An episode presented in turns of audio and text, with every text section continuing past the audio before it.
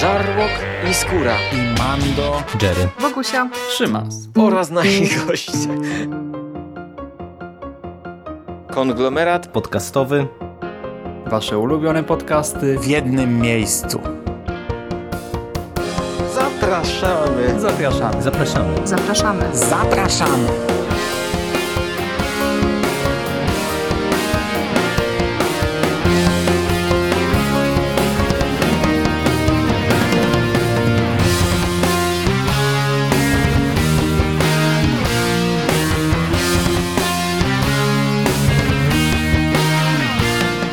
Witam w konglomeracie podcastowym, czyli na platformie, która zbiera wszystkie wasze ulubione podcasty w jednym miejscu. Po tej stronie mikrofonu wita się z wami Szymon Szymas-Cieśliński i dziś opowiem wam o Sicario. O filmie akcji i zarazem dramacie kryminalnym z dwa tysiące piętnastego roku, o produkcji opowiadającej w dużej mierze o walce z kartelami narkotykowymi, o kinie...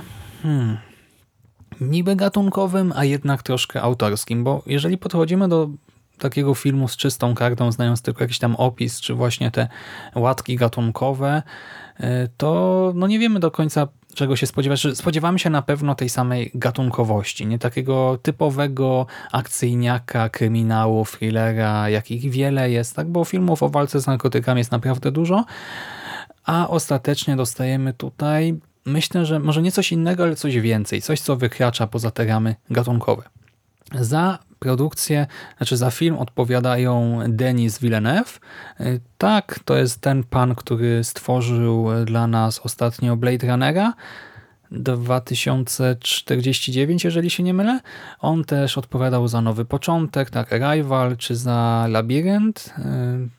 To chyba było The Prisoners w oryginale. No wiadomo, twórca znany, ceniony, ale stawiający właśnie na to kino bardziej autorskie. Niby w obrębie gatunku, ale tworzy zawsze obrazy dość nietypowe. Scenariusz zaś napisał Taylor Sheridan. I co ciekawe, możecie go już teraz kojarzyć w dwa tysiące osiemnastym, bo on nam dał w ostatnich latach scenariusze do Hell or High Water czy do Wind River, ale na etapie tworzenia Sicario, Sicario to jest jego debiut w roli scenarzysty, no i debiut, już mogę powiedzieć, całkiem udany. I nasza para Villeneuve i Sheridan dali nam film o agentce F B I Kate Macer, która zostaje poproszona o pełnienie roli konsultanta w trakcie jednej z bitew w wojnie z narkotykami na granicy U S A i Meksyku.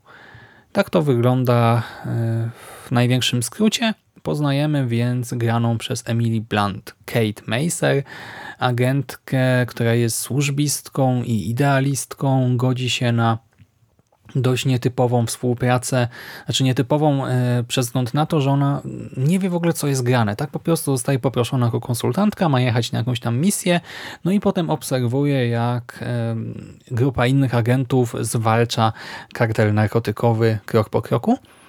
I ona zgadza się na to wszystko, pomimo właśnie tego, że jest tą służbistką, przez wzgląd na przełożonych z jednej strony, no bo wiecie, no czasem nie można odmówić, albo się nie powinno odmawiać, a z drugiej strony przez wzgląd na niemoc F B I w walce z kartelami. Film otwiera taka sekwencja, w której agenci F B I robią nalot na posiadłość należącą do jednego z baronów narkotykowych i tam na miejscu niby akcja zostaje udana, udało się rozbroić wszystkich yy, tam gangsterów, wszystkich yy, nie wiem, no dealerów, wiadomo, tych podwładnych bossa, ale ostatecznie no jaki to ma wpływ na całą wojnę tutaj, na przebieg tego starcia z kartelami? No nijaki.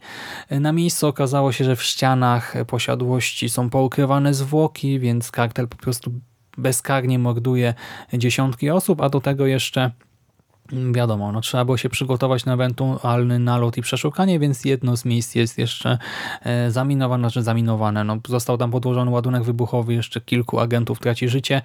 No jak widać, akcja F B I nie przyniosła szczególnie pozytywnych rezultatów i Kate sobie zdaje z tego sprawę. Tak, to, to nie jest taka historia, że na przykład zginął jej przyjaciel, partner, coś takiego, nie. Ona po prostu no, chce porządnie pełnić swoją służbę, ale niekoniecznie w ramach tego F B I ma duże pole do popisu. Zgadza się więc na propozycję daną jej przez Gravera, tak się nazywa agent, który tutaj nawiązuje tę współpracę, Matt Graver, i szybko jednak stwierdza, że to chyba nie był do końca dobry pomysł, bo gdy na jej oczach agenci, agenci żołnierze Delta Force przykładowo likwidują uzbrojonych gangsterów strzałami w środek czoła, to Kate no, nie czuje się już tak pewnie, chce się wycofać i tak naprawdę ten fakt, że ona nie rozumie do końca, co jest grane, jest ciekawa, o co w tym wszystkim chodzi i no, chce mieć realny wpływ na walkę z narkotykami, no to ostatecznie nie dezerteruje. Wszystko poznajemy z punktu widzenia agentki Macer, z punktu widzenia Kate, ale głównym bohaterem filmu wcale nie jest ta postać grana przez Emily Blunt, a Alejandro. Alejandro grany przez Benicio del Toro, to on jest tym tytułowym Sicario, a więc jak mówią nam napisy początkowe, zabójcą na zlecenie. Ale zabójcą kogo? Na zlecenie czyje? Tego dowiecie się w trakcie seansu. Mamy też inne istotne postacie, wspomniany już agent Matt Graver, w tej roli Josh Brolin, którego no w ostatnim czasie widzieliśmy jako Cable'a czy Thanosa. Pojawia się też Daniel Kaluuya, czyli genialny odtwórca głównej roli z Get Out, z Uciekaj. I Matt Graver, tak Josh Brolin, to ta osoba werbująca Kate i nadzorująca całą akcję, zaś Kaluuya wciela się w Reggiego, czyli przyjaciela i partnera też Kate na służbie w F B I. Co jest ciekawe, bohaterowie tworzą takie pary położone na różnych biegunach takiego moralnego kompasu, powiedzmy, bo wiadomo, Reggie wspiera Kate, zaś Matt współpracuje z Alejandro. I właśnie co do aktorstwa, no tutaj wszystkich wypada tak naprawdę pochwalić. Benicio del Toro wypada kapitalnie w swojej roli. Wyczytałem w ciekawostkach na I M D B w jednym z wywiadów, że pierwotnie jego postać dużo więcej mówiła, ale sam Benicio porozmawiał ze scenarzystą i stwierdził, że jednak wolałby no, ograniczyć tę ekspozycję i zagrać bardziej ciałem, gestami, mimiką, i to wypadło naprawdę niesamowicie dobrze. Benicio no właśnie gra ciałem, gra gestami, gra mimiką i jako ta nie, nie, nie ma, ale jednak no, ograniczająca wypowiedzi do minimum postać wypada świetnie i do tego każde słowo, które pada z jego ust, ma dużo większą moc, więc brawa i dla aktora, i dla scenarzysty, że no, w ten sposób właśnie zmienił scenariusz, by ten ostateczny efekt był taki, a nie inny. Josh Brolin też wypada super, chociaż jego postać, znaczy ta rola jest oczywiście dużo łatwiejsza do zagrania. Emily Blunt również daje popis, chociaż moim zdaniem Villeneuve dał jej troszkę za dużo czasu na ekranie, na strojenie min. Też ludzie się z tego trochę śmieją, bo ona naprawdę bardzo często ma takie nieme sceny statyczne też, gdzie ona po prostu spojrzeniem czy jakimś grymasem na twarzy wyraża swoje zwątpienie, swoją niepewność czy coś takiego. I nawet teraz na Transatlantyku Adrian Busz z pełnej sali, rozmawialiśmy ja, Adrian i Marcin z pełnej sali o Sicario, i Adrian się śmiał, że Sicario jeden to jest kino w pełni autorskie, jest to dwugodzinny obraz Emily Blunt, która patrzy w kamerę niemrawo. No rzeczywiście to można tak trochę odebrać, zwłaszcza, że się, znaczy Adrian oczywiście to mówił, z jednej strony doceniał właśnie stronę tą taką bardziej autorską, arthouse'ową, z drugiej strony troszkę sobie żartował, ale w tej przesadzie jednak jest troszkę prawdy. Do tego, znaczy, okej, okay, może też jestem troszkę uszczypliwy, bo po prostu hierarchia wartości, światopogląd Kate, czyli postaci granej przez Emily, nie do końca mi leży, nie do końca podzielam ten jej, tę jej wizję świata. Może to też jest tutaj istotne, ale ostatecznie no, to aktorstwo jest naprawdę na wysokim poziomie. Cały ten film opowiada przy pomocy głównie tej czwórki bohaterów o dwóch różnych podejściach do walki z narkotykami. Tym zgodnym z procedurami, kodeksami, umowami międzynarodowymi, zasadami walki, jakąś tam etyką, prawem, i tym drugim, które pozwala na naginanie prawa, byleby tylko osiągnąć cel. Alejandro i Graver idą po trupach do celu, dosłownie, przy czym to nie jest tak, że mamy dwójkę jakichś tam rambusiów, tak, że dwójkę gości, którzy wpadają, wybijają wszystkich jak, nie wiem, John Wick, po prostu wbijają do posiadłości, zabijają dwustu podwładnych, tam pięciu głównych podwładnych i ostatecznie szefa. No nie, oni nie palą do sobą wszystkich mostów, ale po prostu widzimy dwójkę gości, którzy wkroczyli do naprawdę brutalnego świata, świata, w którym prawo zawiodło, system zawiódł, państwo jako instytucja też zawiodło i muszą się tam odnaleźć i radzą sobie z tym całkiem nieźle. Wiedzą, jakie są zasady walki w takim świecie, tak? Albo jesteś drapieżcą, albo zwierzyną. Nie ma innej opcji. Kate natomiast nie potrafi się odnaleźć w tej rzeczywistości, traci orientację, miota się, buntuje, pozostaje wierna swoim ideałom, co niby wypada cenić, tak? To jest ważne, ale zarazem cierpi. Totalnie się nie odnajduje, zachowuje się jak takie dziecko, jak ktoś, kto błądzi we mgle, jak dziecko, które jest trochę obrażone, trochę tupie nóżką, trochę nie rozumie w ogóle, co się wokół niego dzieje i właśnie przez ten kontrast no bardzo mocno to wpływa na widza, tak? Musimy się opowiedzieć po jednej ze stron, znaczy można niby jakoś tam się w miarę pośrodku trzymać, ale są takie momenty, gdzie trzeba, trzeba wprost sobie powiedzieć, jestem po stronie A albo po stronie B. I skoro mówimy o stronach, o granicach, to, to jest film o przekraczaniu granic też w dużej mierze, dosłownie i w przenośni, o granicach państwowych, granicach uprawnień, granicach etycznych.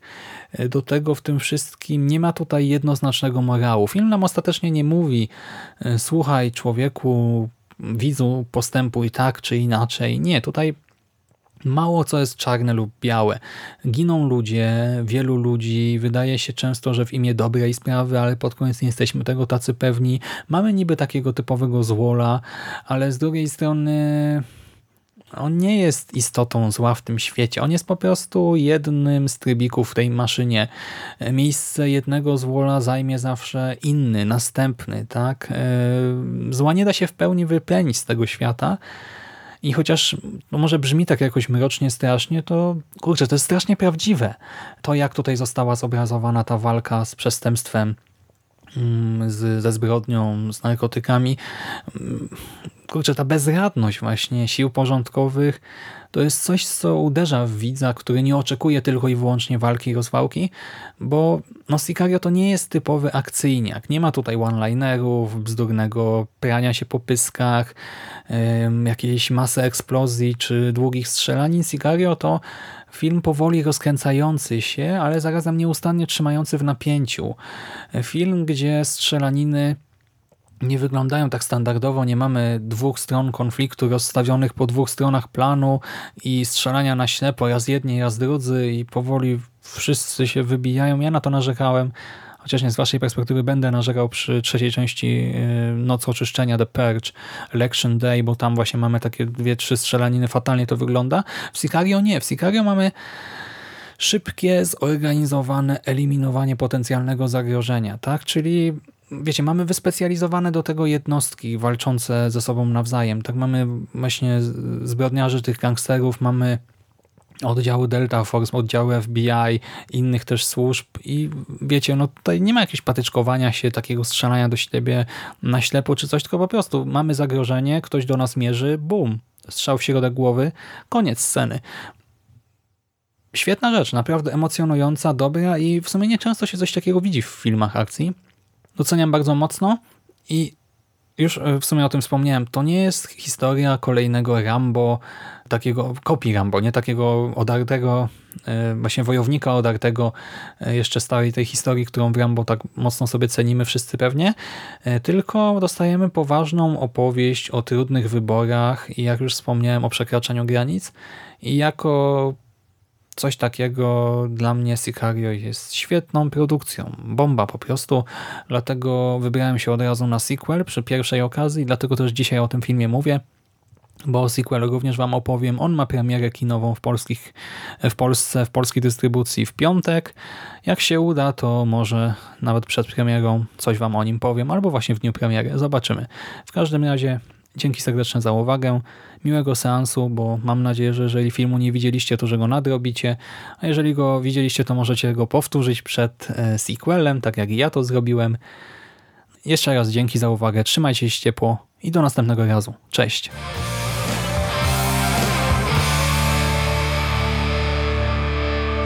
finished? That's it, man. It's game over, man. It's game over. What the fuck are we gonna do now? What are we gonna do? It's over.